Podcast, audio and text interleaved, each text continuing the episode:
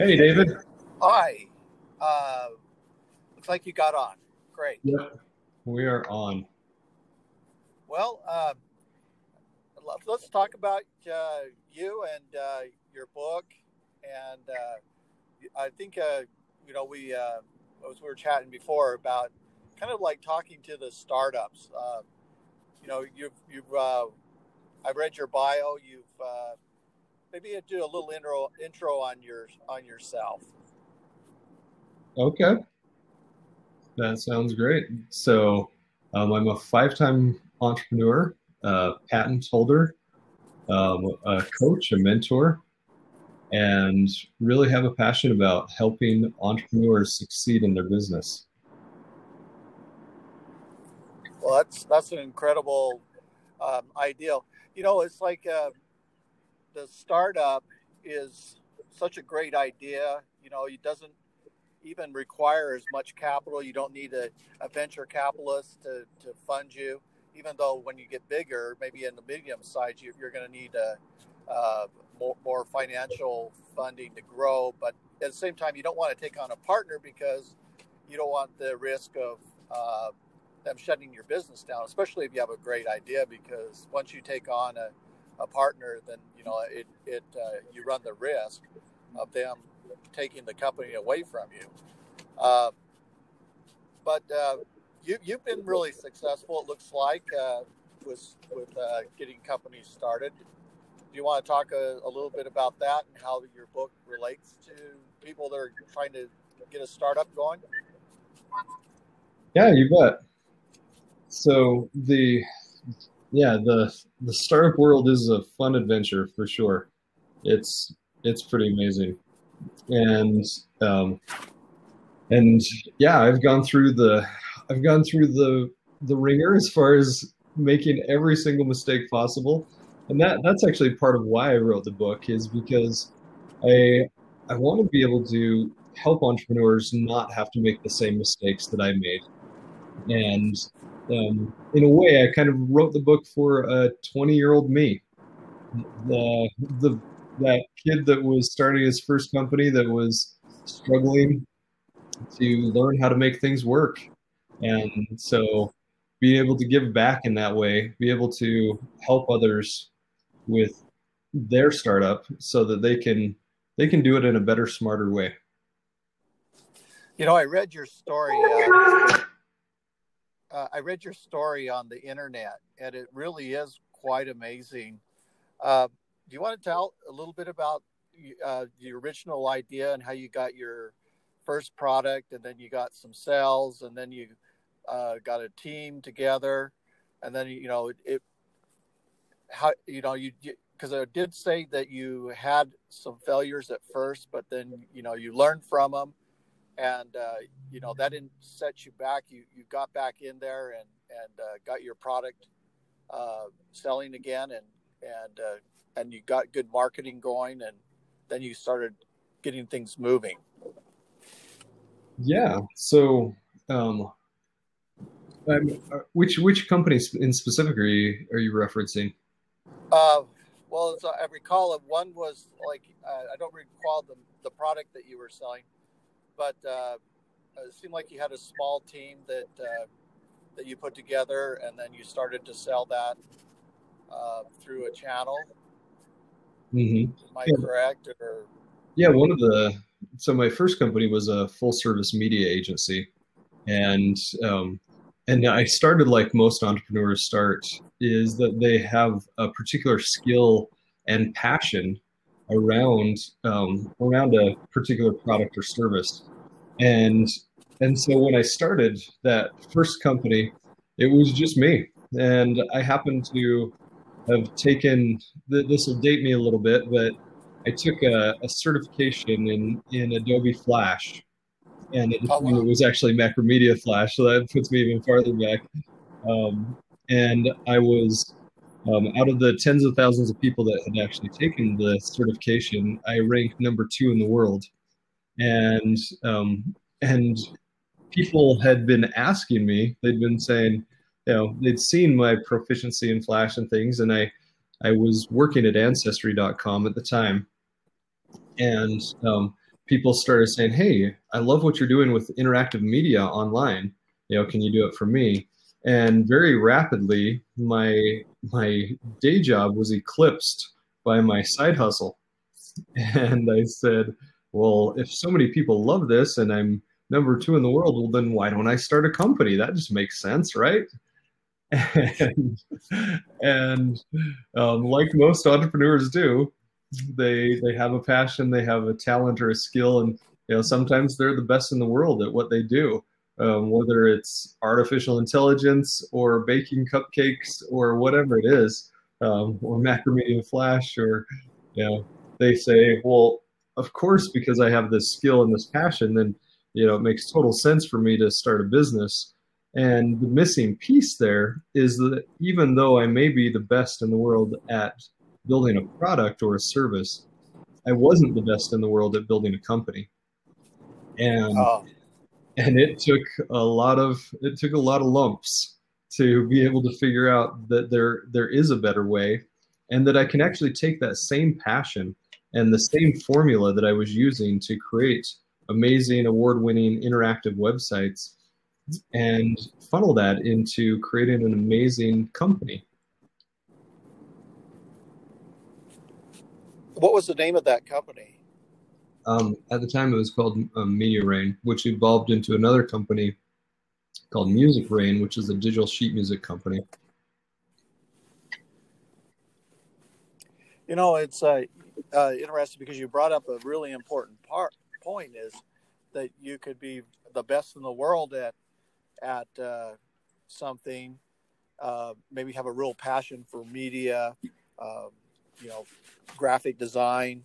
Uh, people are excited about what your your work you can do, but that doesn't necessarily translate into creating a great company.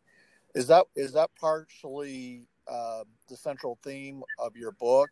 Is how to go from a great idea or or a, a great skill base into uh, a company that can make a profit and then uh, grow into you know like a maybe a top 100, a Fortune 1.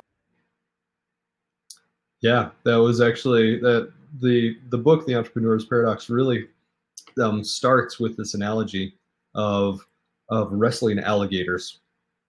You know, oftentimes we'll, as as people will will have our day job, but every now and then we'll take a little vacation over to Entrepreneur Island, is what I call it, and we sit on the beach and we you know drink our coconuts and we see the beautiful waves rolling in and and we spend this time and it's exciting and it's it's thrilling. And then we fly back to our day jobs and we you know get involved back in the ordinary world. And every now and then we just keep we just keep going back to the island and then occasionally the you know some of us really adventure adventuresome will say, you know what, I'm going to actually move to Entrepreneur Island. And you know, when we're taking those little vacations, it's it seems great and it's exciting and it's thrilling and it's beautiful and the white sand beaches and all of those things. But when we actually make make residence on the island, what we find out is that um, as we're sitting on the beach, behind us, coming out of the coming out of the trees and the bushes, is an alligator, and that alligator can look like you know the first time we hire an employee or hr issues or payroll or taxes or um, legal or sales and marketing you know all of these things that we said wait wait i just came to the island to you know do my craft whether you know if we're using the analogy building these amazing sandcastles or or fishing pulling out these great fish whatever it is. That's why i came to the island. I didn't come to the island because there were alligators. You know, i don't know about I didn't know there were alligators. And every day, you know, we wake up and we try and build the sandcastles, and the alligators crawl out of the, you know, out of the jungle, and we have to wrestle them. And it's it being able to break free from that cycle. Um, I call it draining the swamp because we wrestle alligators, and it really is hard to see that your objective is to drain the swamp when you're eye to eye with the alligator but if you're able to drain the swamp and when you're able to drain the swamp, then the alligators naturally leave. And and that draining the swamp means creating processes, creating systems, creating um, enablement, hiring people so that they can help you take off all the hats because entrepreneurs are are just very very interested in wearing all the hats, and so draining the swamp allows the entrepreneur to step out of the swamp, and when they do, then all of a sudden they see on this island these amazing these three mountain ranges that they didn't even know they were there because every day they're just in the swamp. They're at ground level and it's not until they can free themselves that they are able to see that there's there's mountains to climb. And those mountains on that note you know we've the next level really is is starts with looking at the mountains and any any startup any startup really only has three paths they can take. So a startup has um, one of three paths. You can either create a business that ends up being a lifestyle business you can create a business that ends up being a, a buyer be bought strategy or you can create a business that ends up with an ipo an initial public offering and the IPO is um, is by far the tallest and hardest mountain to climb. Um, the acquisition or the buyer be bought strategy is still a very difficult mountain. Um, and then the lifestyle business is is a much smaller mountain that is more of a day trip. It's more of a um, fun, you know, wake up in the morning, climb the mountain, come back, and go home. Whereas the other two, you're on the mountain for days and months and when I created, when I when I originally wrote the book, I had I had written about three fourths, maybe two thirds or three fourths of the book before I got the opportunity to climb Mount Kilimanjaro. So I actually climbed the the largest freestanding mountain in the world, and and they have a, a saying that you can't go up without coming down changed, and it's an absolute truth every person on our expedition um, was was changed in some significant way, and and it was an amazing adventure. And so, so when I came back down, I actually rewrote the entire book from um, from the ground up, based on this analogy of climbing the mountain, and um, and it was I'm, so glad I did because the book is so much of a better book now that that it has this analogy. And and it truly is it truly is um, a way for you know a great analogy of of how business works and the adventure and the the climb that it takes to be able to get get up that mountain. It's it's amazing it's thrilling it's scary it's hard and it's so fulfilling. It's so so fulfilling. So, um, looks like we may have um, may have a couple technical difficulties, David. I, I don't hear you, but I, I see your questions. Do you have um, do you have another question for me that you can type through and we can keep going?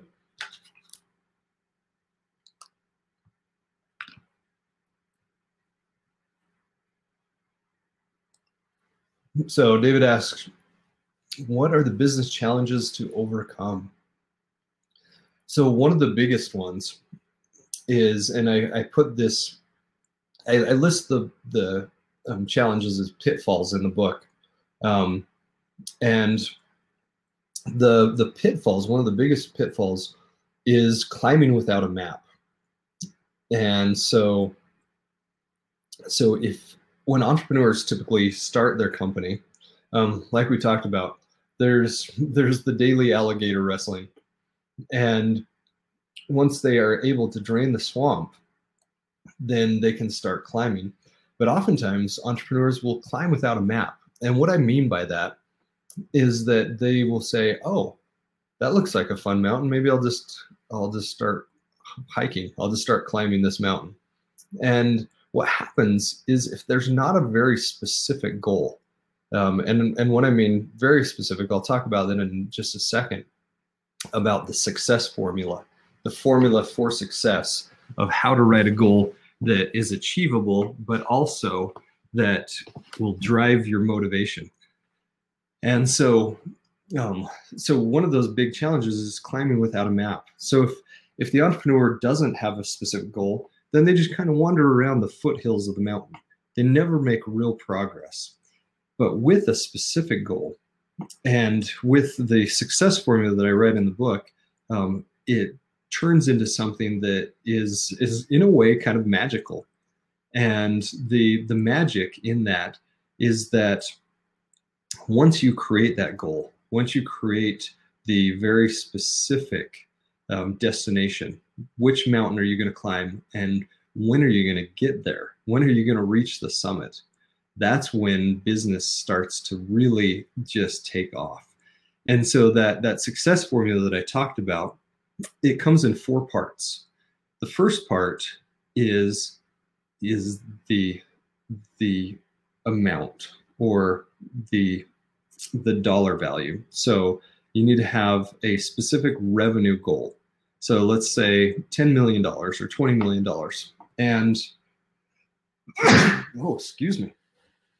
And with that goal, you need to be able to say, when are you going to, when are you going to reach that, that goal? So the first, the first piece is how much, how much are you, revenue and profit are you going to achieve?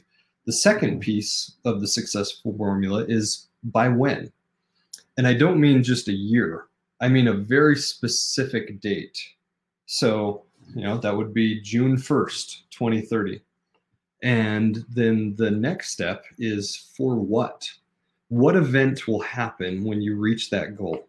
So if you're in a buyer be bought strategy, then that would be, look like an acquisition or maybe you're going to acquire another company. If you're an IPO strategy, um, then it looks like the it looks like the ability to go in and say I'm going to have an initial public offering on the you know on the Dow or on the Nasdaq or the London exchange, you know whatever that looks like. If it's a lifestyle business, then that event would look like something, say for example, you're going to buy your dream home or you're going to go on that um, world vacation that you've been looking forward to. Whatever that is, there needs to be an event. So again, the first three steps are how much, so dollar value of revenue and profit, by when, a specific date on the calendar, for what means what event's going to happen, and then the final piece is the and why. So the full formula is is how much for or excuse me how much by when for what and why and the why part of it um, the why part of it is that you need to have a a passion. Now what is going to be your passion when you hit that goal? Are you going to you know you can be anything from i'm going to donate to my favorite charity in a, in a substantial way or I'm going to go help build an orphanage in Mexico, or I'm going to, know, I'm going to help children that um, are struggling to read, whatever it is. Um, it can be even as simple as I'm going to provide financial stability for my family, or I'm going to create college funds for my kids. There needs to be a why. There needs to be something that you find deep inside that will drive your passion. And with that formula, all of a sudden, it's amazing because um, our brains are the best computer on the planet. And I know I'm talking on an AI podcast all about artificial intelligence, but so far, my understanding is that our, our brains are still the best computers on the planet. And when our brains are built to solve problems, and by creating a, a goal in a very specific way, like this, all of a sudden we've given our brain the problem to solve. And we start to think differently. We start to understand things differently. We start to look at the world differently through the lens of our goal. And if we do that, then our brain literally rewires itself to start solving this problem. The problem being, I want to hit a revenue goal of $20 million with a you know 10% profit and get there by June 1st of 2030 so that I can have an I you know I can have an acquisition and when I do that I'm going to go you know, build an orphanage in Mexico. That is the problem and your brain all of a sudden says, "Wow, I need to start working on this." And your thinking changes. How you create what you do starts to change. And um, not only that, but then writing it down and sharing it with others puts it out into the universe and says, All right, universe, it's time for you to help me with this goal as well. And it's amazing what happens. I've seen some just crazy things happen when people start to write down their goals. It's it's amazing. So that's that's kind of the one of the biggest challenges to start when you first become an entrepreneur is is really identifying which mountain you're going to climb and when are you going to reach the summit and creating that very specific goal. Um, and if that were it then it would be as simply as writing things down and we're set to go right? But it's more than that. It's it's significantly more than that. Once we start climbing the mountain all of a sudden we get all of a sudden we get fear. Fear sets in and we start thinking, well, am I good enough? Am I, you know, everybody else seems to have this figured out, but me, I, I don't have it figured out. I'm just a hack. I'm a scrub. I'm a fake. You know, I'm just making this up as I go. But everybody else, you know, they they're the ones that are really succeeding. And fear comes in the fact that there's um, everything from imposter syndrome to to some very valid concerns like being able to make payroll and other things. And and in the book i talk i talk about imposter syndrome. And i talk about what how to overcome it. And it's funny because um, because the imposter syndrome is actually baked into the entrepreneurial process.